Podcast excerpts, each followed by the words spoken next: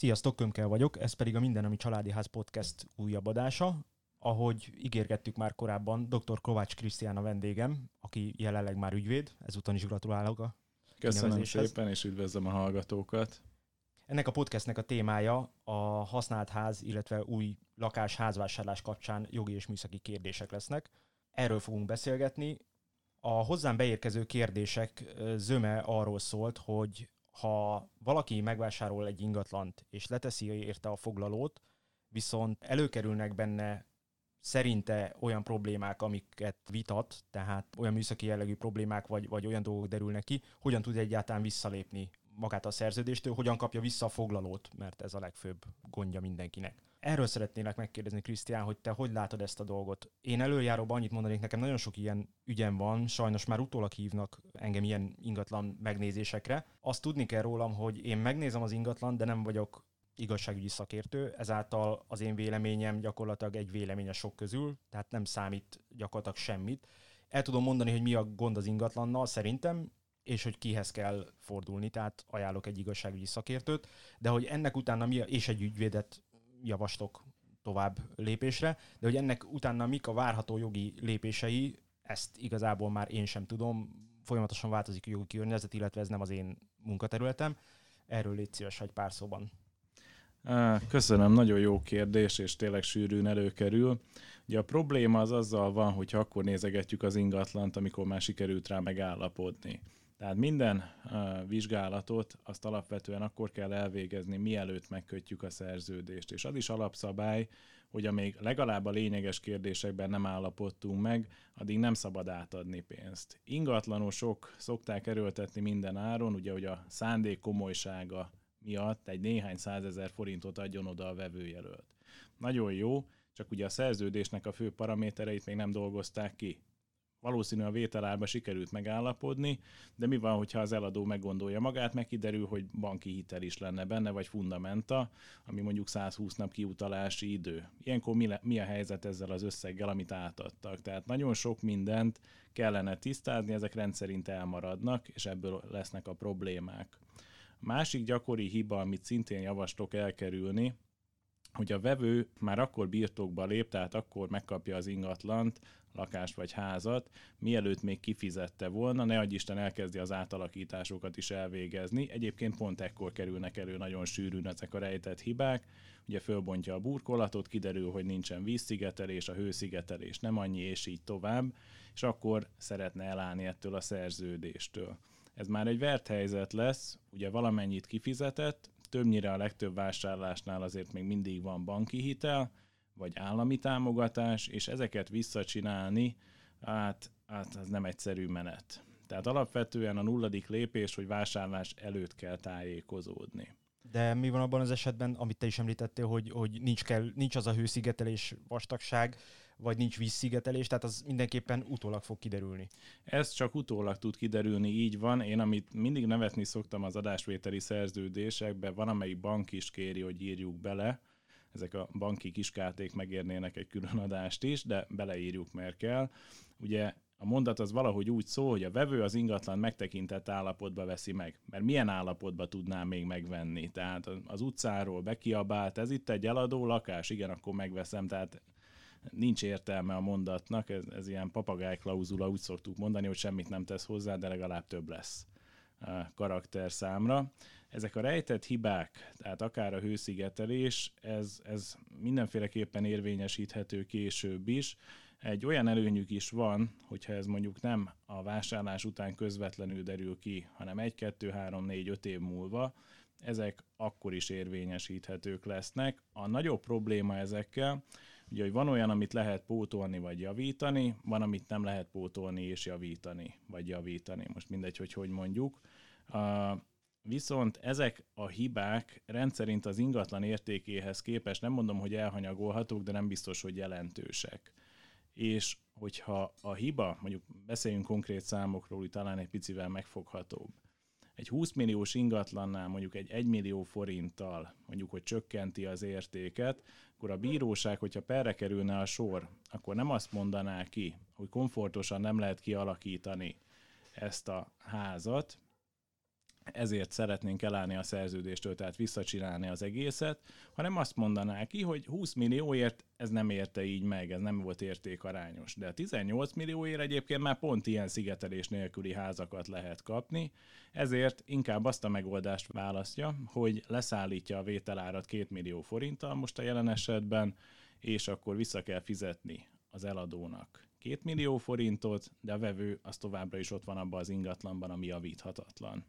És mennyire, tehát van a praxisodban, vagy, vagy tudsz ilyenről, ahol, mert hogy egy bírósági per az évekig zajlik, vagy hát nem tudom ebben az esetben mennyi időt vesz igénybe. Igen, itt a költség és az idővonzat az, az nagyon hangsúlyos, ezért mondjuk ez a két millió forintos hiba, ez még talán a határon van, amiért talán megéri pereskedni. Hogyha ettől kevesebb a hiba, akkor valószínű többe fog kerülni. Nem mondom, hogy többe, de körülbelül annyiba fog kerülni az eljárás, mint magának a hibának a kiavítása, és ezzel ráadásul, hogyha pereskedünk, ugye azzal is fog járni, fizetni kell ügyvédet, a szakértői díjat, mert hiszen ez műszaki igazságügyi szakértői kompetencia, és ők, ők eléggé hát, drágán dolgoznak az a tapasztalat. Nagyságrendileg mondjuk egy ilyen 400-500 ezer forintot lehet számolni egy átlagos perben a szakértőre, ha csak egy szakértő kell. Könnyen összejön itt az 1 millió forint a ügyvédi díjakkal és minden mással együtt, és ugye nem garantálja azt, amikor az ember beadja a keresett levelet, hogy meg is fogja nyerni. Tehát lehet, hogy még egy millió forintot kidobunk az ablakon, és akkor azt mondom, hogy egy két milliós hibánál van, én azt úgy szoktam mondani, hogy erős 50 százalékom, hogy nyerek, mert vagy igen, vagy nem. Erős 50 százalékra 1 millió forintot azért az emberek nagy része nem szeret bedobni. Akkor azt mondja, hogy összeszorítja a fogát, kiavítja, és inkább elkerüli a pert. Van benne ráció, hogyha ilyenkor elkerüli a pert, mert a, mit az emberek még a pénzük elvesztésétől is nehezebben viselnek az, hogyha azt mondja ki a bíróság, hogy nincs igazuk, hol ők azt gondolják, hogy igen.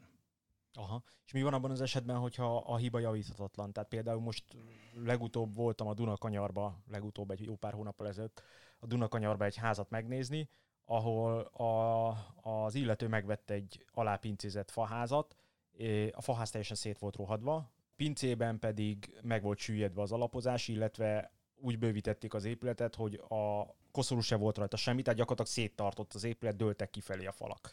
Birtokba vette a, az illető a házat, és én már úgy mentem ki utólag megnézni, hogy mit lehet rajta javítani. Amikor összeírtam ezeket a hibákat, ő még feltárt egy csomó mindent, és elkezdett belemenni abba, hogy inkább visszakapja a pénzét teljes egészében, mert az épület lakhatatlan, és, és kvázi javíthatatlan az egész.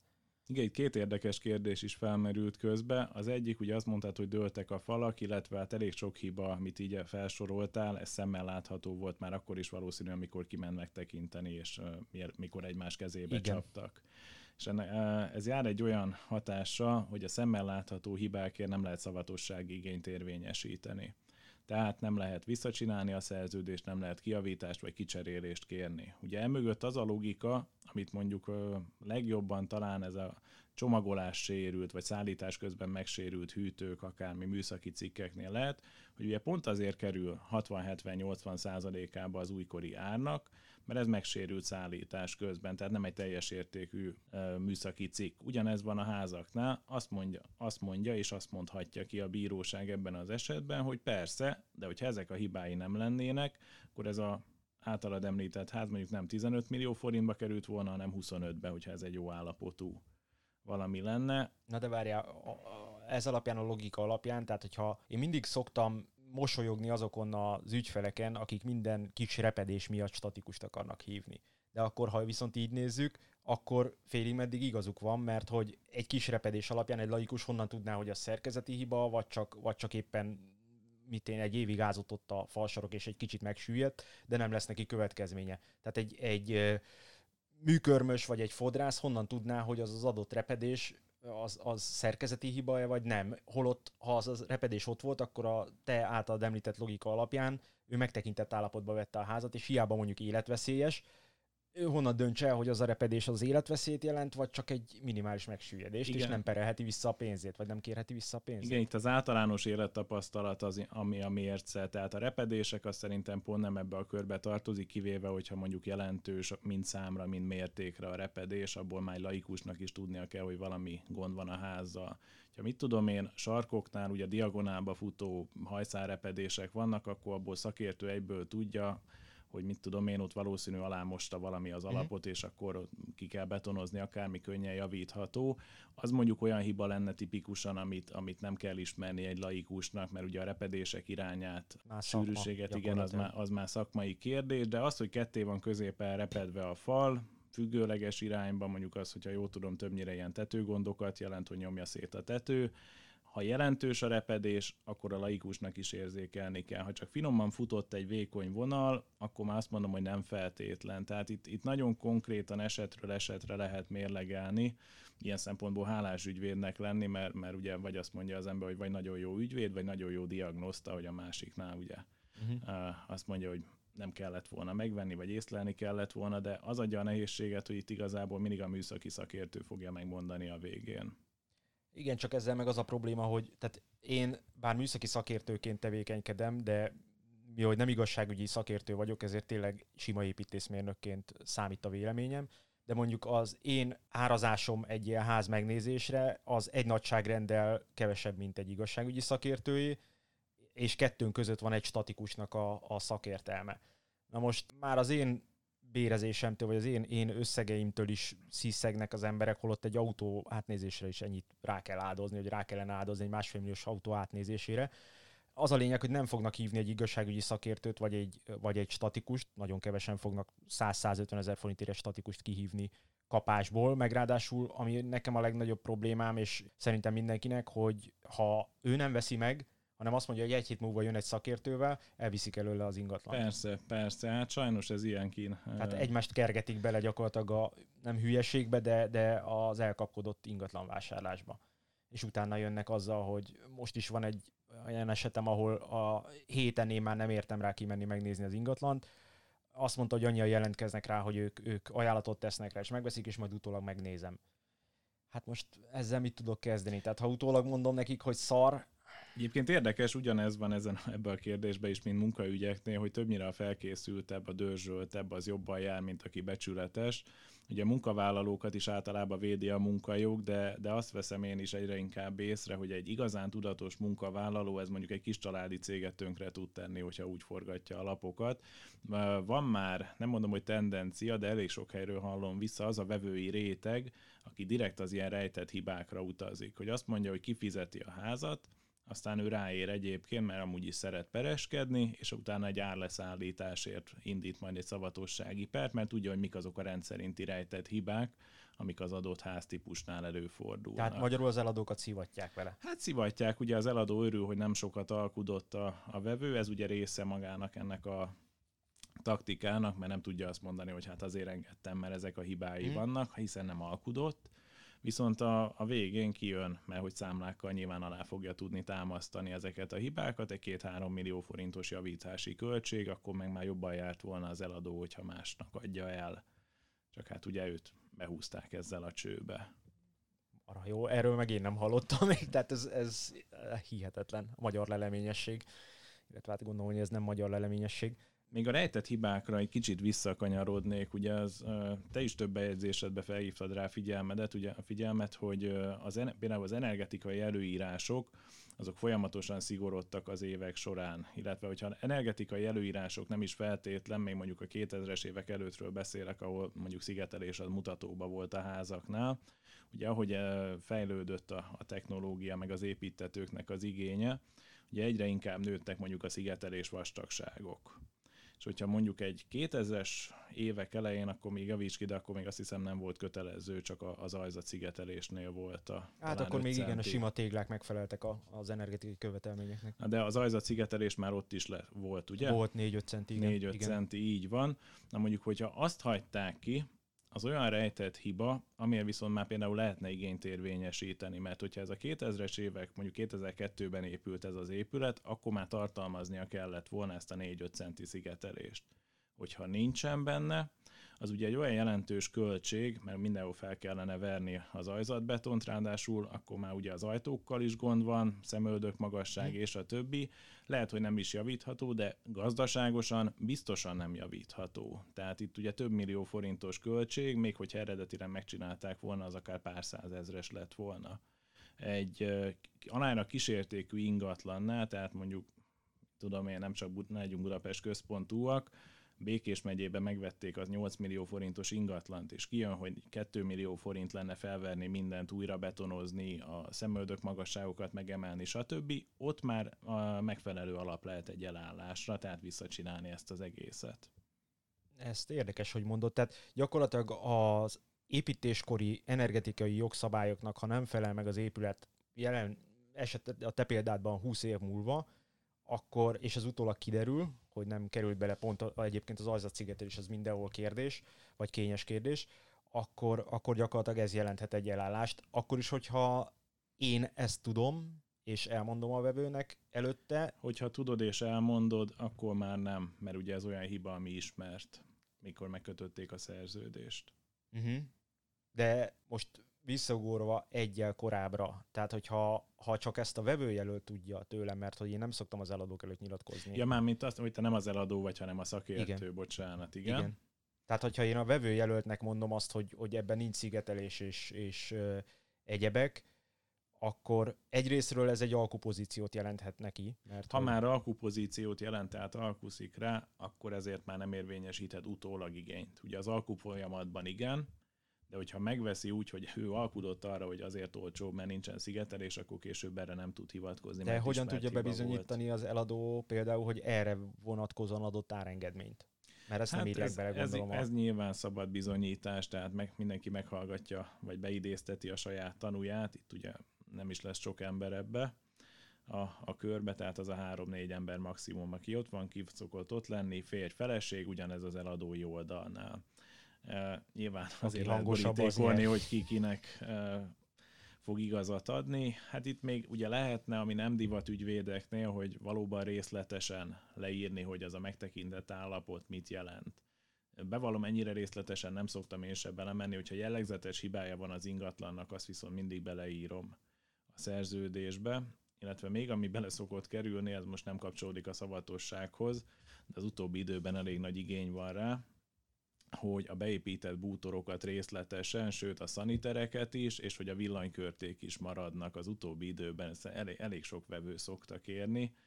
Nem teljesen értem, hogy miért viszonylag kevés olyat hallottam, hogy villanykörtéket elvitték volna az ingatlanból, de olyan is volt, hogy az konkrétan az OTP volt, aki visszadobott egy ilyen szerződést, mert ugye nyilván átküldjük a finanszírozó banknak, hogy bólincson rá, na arról is tudnék elég sokat mesélni, hogy milyen kommentek jönnek vissza, és azt azért dobtuk vissza, vagy dobta vissza az OTP, mert azt mondta, hogy az ingatlan vásárlási szerződés nem a benne lévő ingóságok, de konkrétan a villanykörtével volt gondja.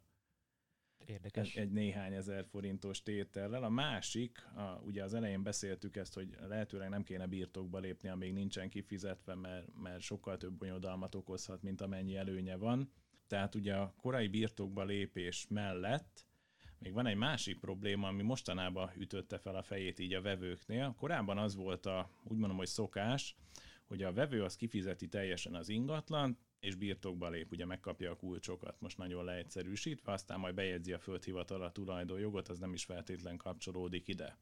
De mostanában a vevőknél egyre gyakoribb az az igény, hogy a vételárnak a legutolsó részét, egy ilyen 1-2-3 millió forintot a birtokba adáskor fizetik ki. Korábban ezt megoldottuk, ködbért írtunk a szerződésbe, hogyha nem adja birtokba időben az eladó az ingatlant, akkor ugye fizetnie kell X összeget. De mostanában egyre inkább kezd arra eltolódni a, a gyakorlat, hogy a vevők az utolsó részletet csak akkor fizetik ki, amikor ténylegesen ott vannak a lakásba, és megkapják a kulcsokat. De ennek mi, tehát ez miért jött így divatba? Nem tudom, és igazából ez annyiból érdekes, hogy kb. az utóbbi egy évben indult el, és, és azt látom, hogy ügyfeleken, hogy tömegesen van ez a kérés. Ugye egy biztosabb dolog abból a szempontból, hogy amíg nálam van a pénz, addig vagyok alkupozícióban. Tehát az, hogyha kifizetni előre a vevő, ez nagyon elméleti lehetőség, mondom, nem fordult ilyen elő. Tehát egyet se tudok mondani, jó, nem olyan régóta praktizálok, de mondjuk az utóbbi öt évből egyszer sem fordult elő olyan, hogy a vevő kifizette az ingatlant, és nem léphetett birtokba. De mégis van valamiért mostanában a vevőkben ez a bizalmatlanság. Másik oldalról viszont ugye, a, ami a technikai feltételeit megteremtette ennek, hogy ugye bejöttek az azonnali utalások, tehát hétvégén is a nap 24 uh-huh. Mhm. órájába az a két-három millió forint az el tud menni, és akkor ott valóban a helyszínen utalják el az utolsó részletet. Ez ugye banki hitelnél nem tud működni, mert hogyha banki hiteles, akkor bank az utolsó, aki utal. Itt ugorjunk vissza egy kicsit a visszacsinálásra. Tehát én is azt látom igazából, hogy ha banki hitelt vagy, vagy bármi állami támogatást vesz igénybe, akkor veszed fejszennyele a visszalépés az ingatlan vásárlástól, mert egyszerűen az államon keresztül verni ezt az egészet szerintem ez lehetetlen. Igen, rá, ráadásul ugye, hogyha a bank utalt, akkor onnantól kezdve, amíg be nem jegyzik a tulajdonjogot, csak a bank hozzájárulásával lehet bármit is csinálni. Ez ugye ráadásul, hogy a Budapesten vagyunk, hogy legyünk kicsit szó Budapestről is, akkor a tulajdonjog bejegyzési engedélyt, hogy beadjuk a földhivatalba, és hogy ez ténylegesen bejegyzésre is kerül, eltelik 2-3-4 hónap. Ennyi mhm. idő alatt kijön a hiba, de még nincsen bejegyezve tulajdonosnak, tehát a banknak kéne megint csak a hozzájárulása, másik oldalról meg a banknál legtöbbször szerződés felmondási ok, tehát a kölcsönszerződés felmondja, hogyha valami a tulajdon jogával történik az ingatlannak, akár csak megkísérlik. És mi van akkor, hogyha a bank felébe van mutatva egy igazságügyi szakértői szakvélemény, ami alapján a, tehát a banki hitel kiadását megelőzi értelmszerűen egy értékbestés, és ha az értékbestő sem veszi észre ezeket a problémákat, de közben előjön, és a bank felé a vevő, illetve hát akkor már tulajdonos tudja bizonyítani egy igazságügyi szakértői szakvélemény, hogy az épület kvázi lakhatatlan, felújíthatatlan, stb. Tehát gondolom ez valamilyen szinten előnyt jelent számára. Jelenthetne előnyt a számára, hogyha egyébként a, az adósnak van pénze, tehát a vevőnek van pénze. Mert ugye ez azzal is jár, hogy a bank elveszíti a fedezetet, hogyha visszacsinálják az ügyletet egy bank ebben nem mehet bele, mert a jogszabályok sem engedik meg neki, meg a belső működése sem. Tehát akkor tudja valójában kiengedni ilyen módon az adóst, mert ugye azt ne felejtjük el, hogy az esetek nagyobb részében idegenítési és terhelési tilalmat is tesz az mhm. ingatlanra, tehát nem lehet vele semmit csinálni a bank hozzájárulása nélkül tehát a, a, az adósnak ilyenkor vissza kellene fizetni egy az egybe a kölcsönt, már pedig, hogyha vissza tudja fizetni, akkor ráadásul a bankkal megszűnik a jogviszonya, tehát onnantól kezdve nincsen a bankkal semmi elszámolni valója, nem kell engedélyt kérni. Kicsit ahhoz tudnám hasonlítani, mint amikor bedugjuk a, a hosszabbítóba saját magát, Aha. aztán nincsen áram. Ugye ez is ez a helyzet, mert hogyha van annyi pénzünk, hogy a bankot ki tudjuk fizetni, akkor valójában nem kell a hozzájárulása, ha meg nem tudjuk kifizetni, akkor meg nem vagyunk alkupozícióban. Még nem írtam meg azt a blogposztot, majd hamarosan megfogom, így visszatérve az energetikai követelményekre. Néztem most egy új lakást Budapest mellett az agglomerációba, és egyértelműen a padlóban lévő hőszigetelés, tehát bizonyíthatóan kevesebb, mint ami egyrésztről a tervben volt beírva, másrésztről ami az energetikai minimum követelményeket jelenti. Én megvetettem velük a házat, illetve ezt az Iker ház felett, mert egyébként minden szempontból rendben volt, viszont alkú pozíciónak dobtam fel ezt az egészet, hogy hát ez egy elég komoly alkupozíció, lehet, hogy kevesebb a hőszigetelés benne, mint kellene lennie, meg ami a minimum törvényi előírás és mi van akkor, hogyha ők öt év múlva el akarják adni ezt a, ezt a lakást például, ezt az ikerház felett? Velük szemben lehet igényt érvényesíteni, hogyha ők ugye ezt nem hozzák a, a vevőnek a tudomására, hogy ez nem felel meg az akkori energetikai előírásoknak. A hibás teljesítésnek eleve az a definíciója, hogyha a teljesítés, tehát most esetben az ingatlannak az eladása, annak a körülményei, az nem felel meg vagy a jogszabály, vagy a szerződés rendelkezéseinek. Ugye a jogszabály egy minimumot ad meg, ettől szigorúbbat lehet határozni, uh-huh. de a jogszabálytól enyhébbet viszont nem. És az energetikai előírások azok a jogszabály által meghatározott legenyhébb előírások, amit minimum teljesíteni kell.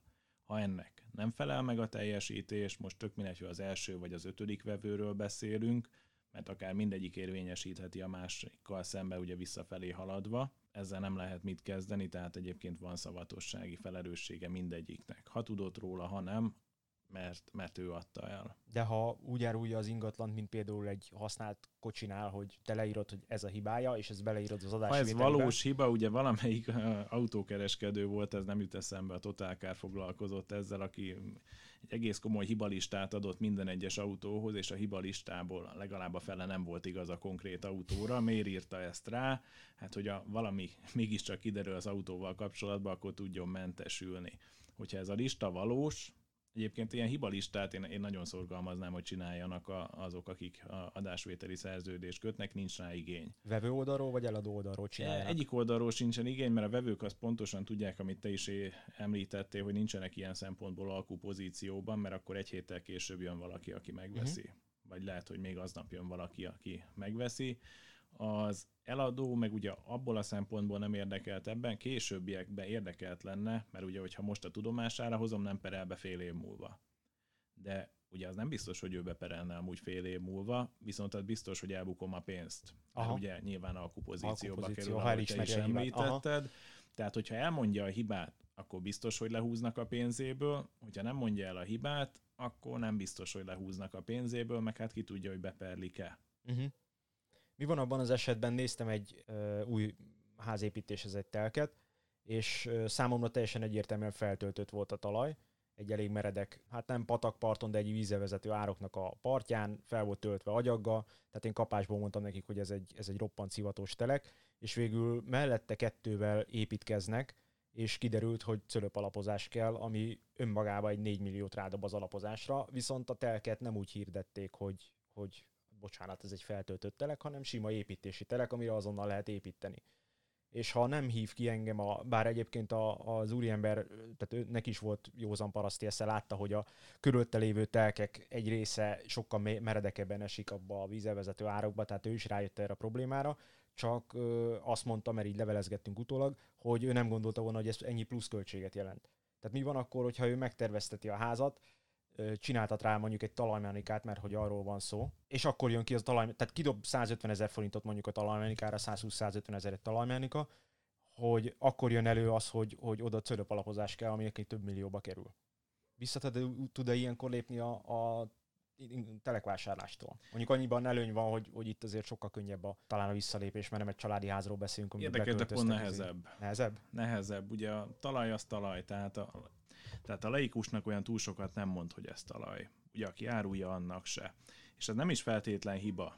Ugye ez egy más technológiai megközelítést igényel. Ez nem, nem egy egyértelmű hiba, mert ugye hegyoldalba vagyunk, most ebben az esetben, hogyha jól vettem ki. Így van. E, hegyoldalnál azért az annyira nem, nem meglepő szerintem, hogy ha vagy van feltöltés, vagy van lejtés. Hogyha nincsen feltöltés, akkor ugye van nagyobb lejtés. Tehát egyik a másiknak pont az ellentetje a talajmechanikával, meg egyéb ilyen módszerekkel, statikusokkal ezt ki lehet szűrni. A másik, amit említettél, az viszont már egy egész más eset, hogyha talajszennyezés van benne. Mert a talajszennyezésnél egyébként még csak nem is a vevőnek lesz a nagyobb szívás, bár a, ezzel kapcsolatos pluszköltségeket lehet, hogy le tudja verni az eladón, csak a kivitelezési kódex a 191 per 2009-es kormányrendelet szerint, hogyha mondjuk ő generál kivitelezővel épített, akkor a talajszennyezés eltávolítása az a generál kivitelezőnek a feladata. Ugye a szennyezett talajt azt nem viheti be ugyanoda, mint ahova az összes többi talaj deponálja, hanem csak e- erre engedélyen rendelkező helyre aminek mondjuk duplája legalább az ára, mint ahova sima talajt be lehetne vinni, és ugye visszatölteni sem lehet. Itt van egy olyan specialitás a talajszennyezésnél, hogy abban a pillanatban, hogy kiemeli a markoló, addig ez csak föld volt. Viszont onnantól kezdve, hogy kiemelte a markoló, vagy kiásták, egyébként, hogyha kézi erővel ásnák ki, akkor ez onnantól kezdve már hulladéknak minősül, nem pedig földnek. És mi minősül veszélyes ö, talajnak, tehát építési törmelék, ilyesmi, ha ezzel van feltöltve? A törmelék az, az a kisebb gond, inkább a kémiai a dolgok szoktak a problémát okozni valójában, tehát mit tudom én, benzinkúttól elvitt talajba feltöltés, uh-huh. vagy régen a kőolaj származékok a rendszerint, amik előfordulnak, ez még amúgy nem veszélyes talaj, ez még csak szennyezett talaj. Aha. Hogyha veszélyes talaj, az, az, az már nem kétszeres a szorzó, hanem tízszeres.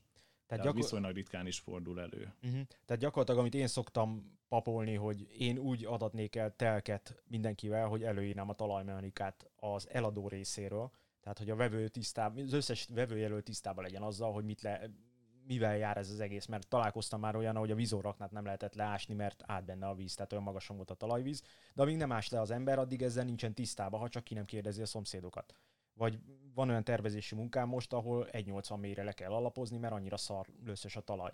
De ez mindaddig nem tudódik ki, amíg nincs talajmechanika, vagy nincs izék. És ha valaki megveszi ezt a, ezt a telket, akkor gyakorlatilag tényleg belebukhat, vagy belefuthat egy ilyen 4-5-6 milliós pluszköltségbe. Hát a rómaiak okos emberek voltak, nekik volt egy mondásuk, hogy káveát emtor, hogy a vevő az vigyázzon, alapvetően az eladó őt át akarja verni.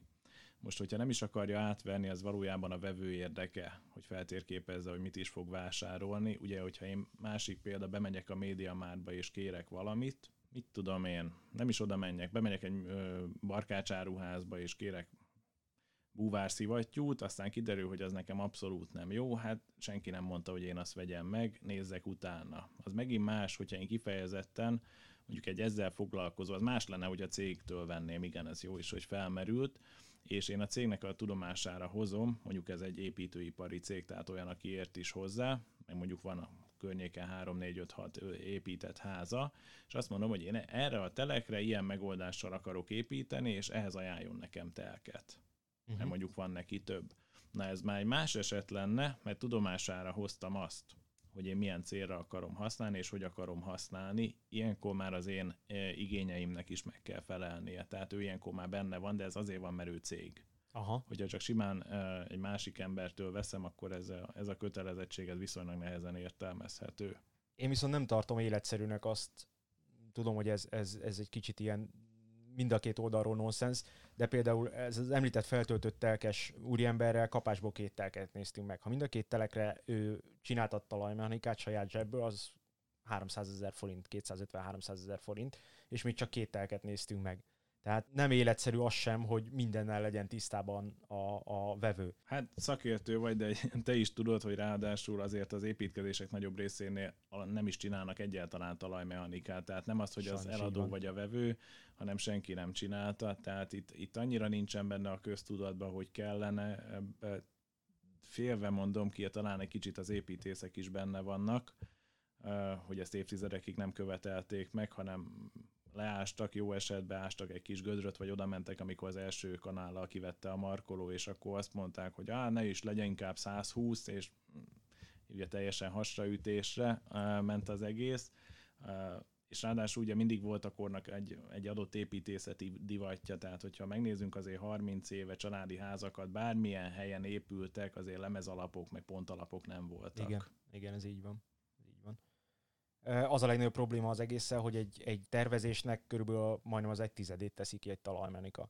Tehát, hogyha én minden tervezés ajánlatban raknék bele egy talajmechanikát, akkor itt sem vagyok olcsó, de úgy meg aztán pláne, és igen, vissza, visszajutunk egy olyan problémához, amit szerintem mind egyikünk se szeret túlzottan, ez az egyszerű bejelentéses Igen. építkezések, meg a, a tavalyi változások ugye az építkezések kapcsán, a tervezői művezetés, meg az összes többi hiánya, illetve kötelező biztosítás, hogy, hogy elindultunk egy jó irányba, eznek ne, nem volt része az egyszerű bejelentéses engedélyezési eljárás, mert az, az nagyon félrevitte a szakmát, és a, a díjakra nagyon rosszul hatott. Én azt vettem észre a, a tervezői díjakra, mert sok tervező nem árazza ezt be, hogy most már az ő vállán nyugszik az a felelősség, amiért korábban a hatóság szólt neki és így az árakkal ugye nagyon sokan alá tudnak menni a piacnak, ami persze, hogy mondjam, szabad piacnak vagyok én is a híve, én nem szeretem a hatósági minimum díjakat sem, de, de az egész elképesztő, mikor, hogy mondjam, 200 ezer forint alatti tervezési díjakat látok, abból nem lehet a rezsit se kifizetni. Igen, ez sajnos így van. Új ház vagy társasházi lakás vásárlása kapcsán, ott ugyebár van egy ki, ott általában az emberek kivitelező cégektől veszik meg a, vagy beruházó cégektől veszik meg az ingatlant. Mi van akkor, hogyha ez a beruházó cég, mint egy projektcég megszűnik az építkezés végével? Tehát használatbeétét megkapja, átadta az összes ingatlant, és eltűnik, mint szürke szamára ködben. Hát ez, ez van, aki már mesteri szintre fejlesztette. Régen ugye divat volt eladni ukránoknak, vagy, vagy legújabb időkben szerbeknek a céget, most már nem szórakoznak ezzel Tőlem nem olyan messze, azt azért mondhatom vecsésen van egy ilyen cég, de lehet, hogy több is van, aki különböző ütemben épített házakat, és az mindegyik ütemre létrehozott egy külön projektcéget. és meg is mondta, itt az volt nekem a furcsa, hogy meg is mondta, mert nem szokták, de megmondta az összes vevőjének, hogy amint felépül az épület, most már szerencsére módosultak a végelszámolás szabályai az egyszerűsítetnél, tényleg fél év alatt be lehet zárni egy céget nullára.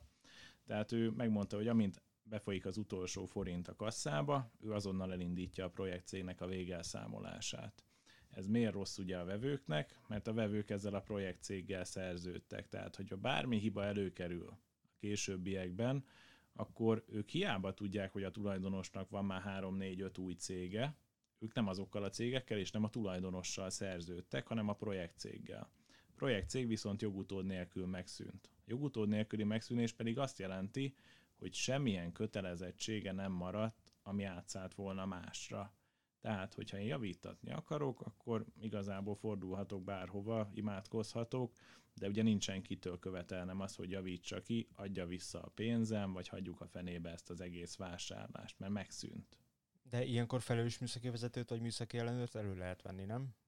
Elméleti lehetőség lenne, hogyha annyira rossz lenne az egész, ami már felvetné a felelősségét, de ugye itt a legritkább esetben szokott az előfordulni, hogy nincs benne vasalás, vagy mm-hmm. stb. Tehát ez, ezek többnyire nem ilyen hibák, hanem hőhidasság és a többi. Ezt még, még a hőhidasság ráadásul olyan, hogy a leggondosabban eljáró műszaki ellenőrnél is azért elő tud fordulni, mert nincs ott 24 órában az építkezésen.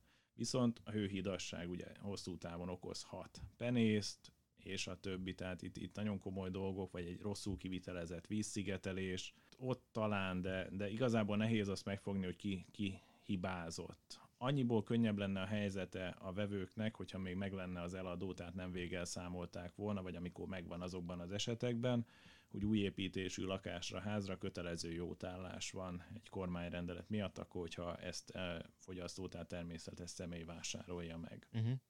Ez azt jelenti, hogy a vállalkozónak ki kell menni, lehetőleg két héten belül, hogyha hiba van, és ezt megvizsgálni, és ami még előnye a jótállásnak, hogy itt a vállalkozónak kellene az bebizonyítania, hogy nincsen hiba.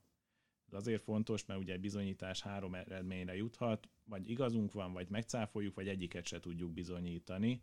Ez azért jó, mert ha egyiket se tudjuk bizonyítani, a vállalkozó akkor is köteles kijavítani. Tehát 66% esély van. Így van, ő csak akkor mentesül, hogyha biztosan tudja bizonyítani, hogy a, mit tudom én, megfúrta a megrendelő később, ez mondjuk vízszigetelésnél uh-huh. elő-előfordul vagy mint egy fűtéscső ereszt, aztán kiderül, hogy ő megpróbálta meghúzni maga a megrendelő, mert úgy gondolta, hogy ereszt. Egyébként meglehetősen sokszor múlik a hiba a megrendelőkön is. A jótállás az megint csak azt mondom, hogy a felkészületlen kivitelezőket sújtja inkább. Az a baj, hogy, hogy ez, a, ez a projektcég tendencia, ez már évek óta van mindenhol egyébként, tehát még a, még a normális becsületes cégek is így csinálják, mert gyakorlatilag ők meg pont a rossz indulatú vevőktől szeretnének szabadulni, akik, akik ebbe belemásznának. Igen, igazából már meglepően kis cég méretnél megéri projektcéggel csinálni. Ugye az a probléma, hogyha nekem van egy cégem, oda be vannak jelentve az alkalmazottak, ott vannak benne a, az én munkaeszközeim, kis teherautó, kis busz, betonkeverő, stb. Tehát én ténylegesen ezzel termelek, használom. Majd az egyik emberem leesik ne, ne legyen ilyen senkinél, de az egyik emberem leesik a létráról, szörnyet hal, beperel a családja, és akkor ki kell fizetnem ugye munkahelyi baleset miatt egy 6-7-10 millió forintot ugye az elhuny családjának, ezért magyar KKV-t ezt tönkre tesz. Uh-huh. És hogyha ez egy cégben volt mindez benne, de lehetett volna mondani azt, hogy mit tudom én, rosszul betonoztam, leszakad egy födém, agyonnyom valakit, vagy ne halljon meg senki, csak komoly anyagi kár, ugyanúgy bejöhetnek ezek az igények. És hogyha nekem a vagyonom munkavállalók, mindenki ebben az egy cégben van, amivel én kiviteleztem, akkor én ugye elbukok mindent. Míg, hogyha ez egy projektcég, aki kivitelezett, a, az én vagyontárgyaim, a munkaeszközeim egy másik cégben vannak, akkor ugye, hogyha be is dől ez a cégem, én tudok tovább dolgozni. Uh-huh. Tehát a vállalkozói oldalról ez, ez logikus. sajnos logikus következtetés az, hogy van ez a KFT-knél, illetve részvénytársaságoknál ez a korlátolt felelősség, néha-néha előkerül egy-egy bírósági döntés, ez főleg adópereknél, amikor áttörik ezt a korlátolt felelősséget, tehát azt mondja ki, hogy bár valóban csak a tagja volt a cégnek, és nem felel a tartozásokért, de itt olyan mértékben élt vissza ezzel a korlátolt felelősséggel, hogy mi mégis marasztaljuk őt, tehát hiába nem felelne alapból, ő fogja kifizetni. Csak itt azt kell látni, hogy amikor három-négy évente tudnak erről egy cikket írni, az azért van, mert három-négy évente történik mondjuk öt ilyen eset, vagy tíz. Uh-huh. Tehát erre nem lehet gyakorlatot építeni, az tök persze szenzációnak jó. De ahogyha én bemegyek egy perbe, perrel a bíróságra, akkor 100-ból 99-szer nem ez, nem ez lesz az eredmény. Térünk rá így a vége felé egy kicsit arra, hogy hogy zajlik akkor a folyamat. Tegyük fel, hogy valaki megvásárolta az ingatlant, letette a foglalót, de vissza szeretne lépni ettől az egésztől. Mit kell, tehát kihez kell fordulnia, hová kell, mit, mit lehet csinálni? Vagy Egyszerűsítsük, mondjuk azt, hogy nem csak foglalót tett le, hanem mindenkit, mindent kifizetett. Jó. Hát ugye első körben ugye fel kéne szólítani, amint észleli a hibát, vagy a hiba jelenséget, fel kéne szólítani az eladót, hogy ezt vagy javítsa ki, vagy cserélje ki. Ez fontos, hogy ezt a kört nem lehet elhagyni, tehát nem nagyon kivételes eset, amikor egyből az elállással lehet indítani, hogy csináljuk vissza, mert azt mondja ki a szavatossági jogoknál a polgári törvénykönyv, hogy vannak úgynevezett elsőkörös és második körös szavatossági jogok. És a második körösökkel ide tartozik az elállás és az árleszállítás, csak akkor lehet érni, hogyha az első körösöket kimerítettük, vagy azokat nem vállalja. Na de várjál, ha, ha, bocsánat, hogy félbeszakítalak, ha van egy használt házam, aminek mondjuk a pincéje beázik, és ez nem volt nyilvánvaló, tehát jön egy özönvíz, azt is ki kellene bírni egy pincének, de beázik. Az eladó előáll egy vakoldújra, és... és... Nem, meg, a, hogyha javítás, annak megfelelő, tehát nem taknyolásnak kell lenni. Tehát ez esetben korrekt injektálás, vagy akármi, ami valóban megoldja a problémát, az kevés, hogyha összetaknyolja. De ki dönti el, hogy mi a megfelelő? Hát végső soron sajnos a bíróság, de alapvetően mégis első körbe ezzel érünk. Aztán van egy ö, másik eset, hogyha mondjuk már többször javítottak sikertelenül, ez azért vállalkozóknál sűrűn előfordul, akkor megint csak megalapozza az elállást, tehát akkor lehet hagyni a fenébe, már négyszer javított vagy háromszor, akkor minek fusson neki még egyszer, nem sikerült. Ekkor át lehet menni a második körösökre. És van az az eset, mondjuk, hogyha egyébként nem javítható, vagy gazdaságosan nem javítható, hogy eleve lehet ezekkel a második körösökkel, tehát az árleszállítással, vagy az elállással indítani, mert elképzelhetetlen, hogy ki tudnák javítani, vagy ki tudnák cserélni.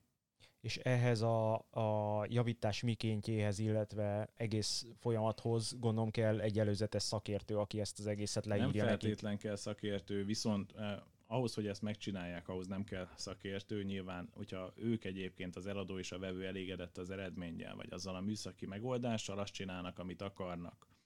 Egészen addig nem kell szakértő kötelezően, amíg nem kerülünk a bíróságra. Mert hogyha már bíróságra kerülünk, akkor azt mondja erre a bíró, hogy a, egy perben két típusú kérdés merülhet fel. Az egyik a jogkérdés. Tehát hogy kell alkalmazni azt a jogszabályt. Ez a bírónak a dolga. De minden más az úgynevezett szakkérdés, és annak a megállapításához, még akkor is, hogyha ez nem igaz, tehát mondjuk, hogyha a bíróság, a bíró maga egy képzett építész, még akkor is azt kell mondania, hogy a bíróság nem rendelkezik el szakértelemmel. Miért? Mert ennek egy pártatlan személytől uh-huh. kell jönnie, aki nem a jog, jogkérdéseket bírálja el. Tehát vannak nagyon hozzáértő bírók, de a műszaki kérdésekben, még akkor is, hogyha nagyon egyszerű, műszaki szakértőt, igazságügyi szakértőt kell, hogy kirendeljenek és akkor az igazságügyi szakértő megmondja, hogy ez javítható, javítható-e úgy, hogy ugye ennek nem marad értékvesztése, vagy nem javítható, vagy megalapozza az elállást, illetve nyilván az árakra is e, ki kell térnie az igazságügyi szakértőnek, mert hiszen azért többnyire vagyoni igény a pereknek a tárgya, tehát el kell, le kell azt írni, hogy mennyibe kerül. Bár pont egy fél éve volt egy elképesztő rossz tapasztalatom, egy igazságügyi szakértővel, ott még ráadásul nem is volt bonyolult a munka, mert térbetont kellett megszakérteni az azon lévő repedéseket és azok javítását, és a bíróság felmerte tenni azt a kérdést a szakértőnek, hogy mennyiért javítható, majd a szakértő, igazságügyi szakértő körülbelül 500 ezer forintért leírta azt, hogy hát szabad piac van, annyiért fogják javítani, amennyiért a vállalkozót találnak rá. Szép. Na, őt felszólították udvariasan a szakvélemény kiegészítésére, és valami teljesen légből kapott adatot beírt, de ö, többnyire egyébként jól szokták belőni az építőipari árakat a szakértők. Térjünk rá egy konkrét példára. Volt agglomerációba egy lakásvásárlás kapcsán egy háznézésem, ahol ö, lapos tető volt a lakás fölött, és beázott. Na most ez a beázás, ez köztudott volt az eladó részéről is, illetve a társasház részéről is. Ők előtte már bekértek javítási ajánlatot, ami 40 négyzetméterről van szó, adtak rá ilyen 6-700 ezer forintos ajánlatot, viszont az én műszaki szempontomból az egy nagyon időleges taknyolás csak. Tehát az, hogy egy, még egy réteg bitumenes lemezt rámelegítenek a, a meglévő rétegre, az nem javítás. Viszont így akarták eladni az ingatlant. Mi van, hogyha én mondjuk nem mentem volna ki, megveszik ezt az ingatlant így, a beázás kapcsán próbálnak árleszállítást vagy, vagy pénz visszatérítést kérni, és az eladó azt mondja, hogy itt van a 600 ezeres ajánlat, és én ezt megcsináltatom. Viszont ami lényeges, hogy ami műszaki szempontból is helyes, tehát visszabontani az egészet és egy új rétegrendet fölépíteni, az majdnem két és fél millió forintba került. A vége az lett, vagy az eladó engedett a vételárból, a vevő benyelte ennek a felújításnak a felét, meg a társasház is adott hozzá, mert ez a társasháznak is közös része, gyakorlatilag, tehát így három, háromból állt össze a korrekt javításnak a költsége. De mi van akkor, hogyha megveszi a vevőjelölt ezt a lakást, beköltözik, a társasház pedig ezzel a taknyolással áll elő, amit a vevőjelölt megvitat. Hogy ez, ez nem javítás. Igen, itt ez egy olyan érdekes kérdés. Itt fontos a hallgatóknak mondom, hogy itt társasházról van szó, hogyha nem társasház lenne, akkor lehet, hogy egy kicsivel más lenne az egésznek a kicsengése. Mivel itt társasház és a tetőről beszélgetünk, a tető, még a lapos tető is, az egy úgynevezett közös tulajdonú épület része a társasháznak, ez, ez olyan senki földje, mint a kommunizmusban, hogy ami mindenkié, az ugye senkié, tehát senki nem gondolja, hogy neki ezt karban kéne tartani. És ilyenkor az a helyzet, hogy a közös tulajdonú épületrésznek a hibája okoz kárt a külön tulajdonban, vagyis a lakásban. Tehát itt egyrészt ugye van egy jogviszony, vagy vizsgálni kell a felelősséget az eladó és a vevő között, hogyha az eladó erről tudott, és akkor erről tájékoztatnia kellett volna a vevőt, és akkor az árleszállítási igény az egyébként jogos lehet. De erre a 600 ezer forintra? Nem, hanem amennyiben a, a lakásnak a késő. Ugye, hogyha beázik a lakás, akkor annak lesz javítási költség, ami lehet, hogy nem maradéktalanul javítható. Uh-huh. Ezt lehet majd követelni az eladón. De a másik oldalról, meg a vevőnek, aki ugye megvette ezt a lakást, a társasházzal szemben lesz egy követelése, mert a közös tulajdonú épületrésznek a hibája rongálja az ő saját külön tulajdonát. És itt van egy olyan lehetőség, ezt nagyon ritkán szokták alkalmazni, ez a biztosíték adásra kötelezés, hogyha valakit a károsodásnak a veszélye fenyeget, mondjuk tipikusan vidéken fordul inkább elő, vagy úgy mondom, hogy családi házas övezetbe, szomszédnak nagyon ramagy a tetője. Onnan valamikor le fog esni egy cserép, ha csak egy cserép, de lehet, hogy az egész tető, vagy ki fog dőlni egy fal Nekem meg ott áll az autóm, mert az az én kocsi beállom. Ilyenkor tipikusan az az eset, hogy akkor be lehet perelni a szomszédot, nem azért, hogy javítassa ki, mert ilyenre én nem kötelezhetem, az a saját tulajdona. Arra viszont köteleztethetem a bírósággal, hogy akkor jó, nem kell kiavítatni, nekem ott egy 8 milliós autóm áll a kocsi beállón, mert hogy ez egy kocsi beálló, és azért van, azért, mert a szomszédnak szarafala vagy a tetője, azért én nem fogok máshova állni, jogos. Ő tegyen le 8 millió forintot arra az esetre, hogyha ez a ház rádőlne az én autómra. És erre valóban tudja kötelezni a bíróság. Ritkán szokták kérni, alkalmazni szokta a bíróság viszont, hogyha kérik és megalapozott, de ritkán kérnek ilyet. És, és ilyenkor az a tapasztalat, hogy ilyenkor inkább kiavítják a háznak vagy a tetőnek a hibáit. És ugyanez van a társasházzal is, ugye nyilván a társasháznál, aki a földszinten lakik, annak nem lesz sürgős megszavazni a társasházi közgyűlése, hogy a tetőt javítsuk meg ő minden másra szeretne költeni. De amikor jön egy olyan igény a társasházzal szembe, hogy akkor te helyezel letétbe 800 ezer 1 millió forint biztosítékot, akkor gyorsan rájönnek, hogy egy normális megoldással olcsóbban megúsznák ezt az egészet. Uh-huh. És ilyenkor egyébként, hogyha nem javítatja ki a társasház, beázik, tönkre megy mondjuk a fal, ugye újra kell festetni, glettelni és a többi, akkor be tudja a vevő perelni a társasházat és a társasház fizeti ki neki. A társasház az, az nem, nem egy jó dolog. Jogi szempontból biztosan nem. Ennyi fért bele a mai adásba. Egy kicsit elcsúsztunk magával a felvétellel is, meg minden mással.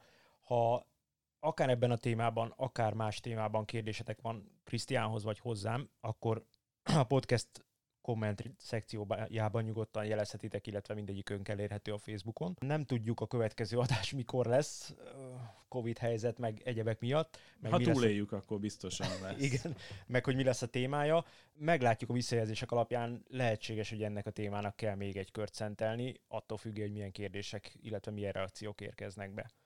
Köszönöm szépen Krisztiánnak Köszönöm a szépen a lehetőséget. Sziasztok! Sziasztok!